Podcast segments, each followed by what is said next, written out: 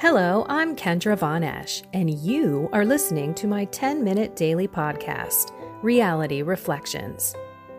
I bought into what this world said would make me happy money, prestige, power. And hey, if it feels good, do it because life is stressful, so party hard. Do whatever makes you happy. But that didn't quite work out because I felt even more insecure, full of fear shame, and anxiety, and never, ever good enough. Then God found me and flipped my reality upside down and transformed my life. And I want this for everyone. So I left my executive career to help others find true acceptance, supernatural peace, joy, and love that only comes from a relationship with God. Here is my reality reflection for today. So, how many people are out there struggling to see the good in their lives right now? In whatever circumstance or situation that you're in, you just can't see the forest through the trees. But we know all good comes out of every bad with God. And in today's reading, Romans 8:28, we know that all things work for good for those who are called according to his purpose.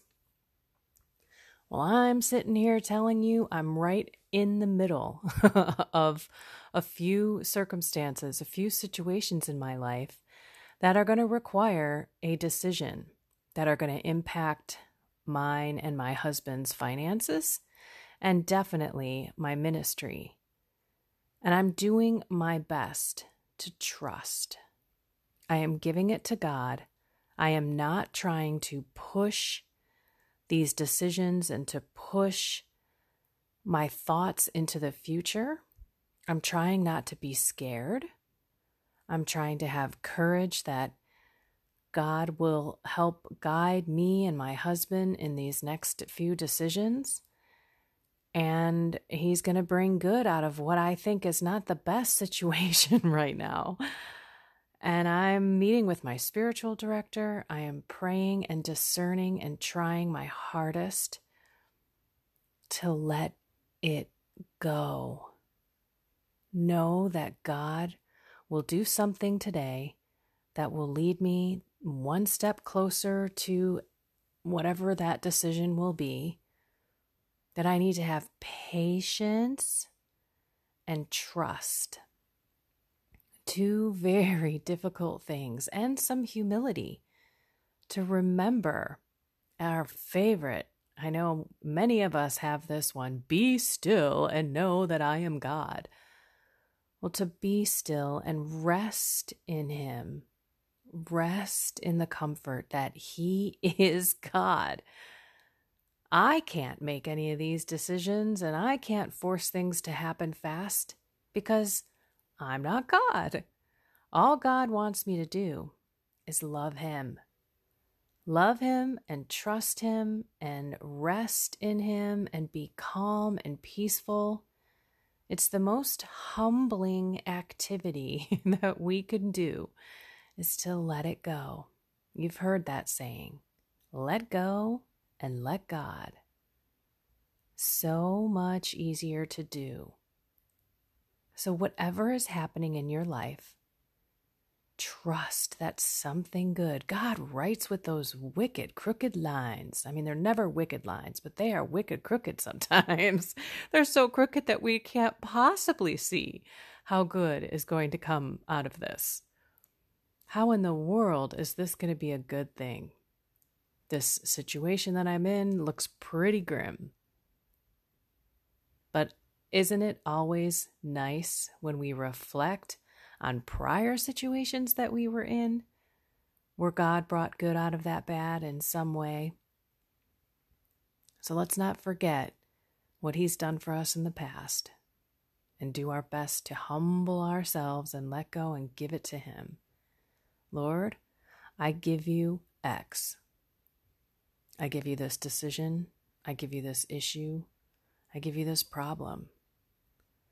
Because we want to do His will and we want to see and be aware of what is going on around us so that we can actually do His will. So let's pray. Lord, please help me see the signs. Help me hear your voice and your will in my life to do today what you want me to do today. That's a train whistle in case you're hearing that. Sorry.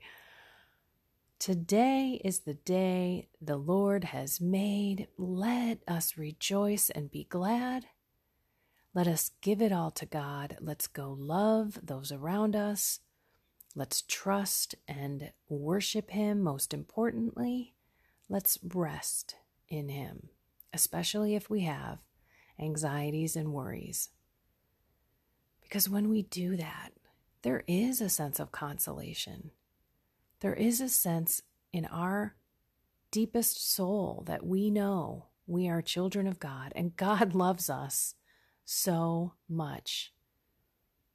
Perhaps He's trying to teach us to trust Him more.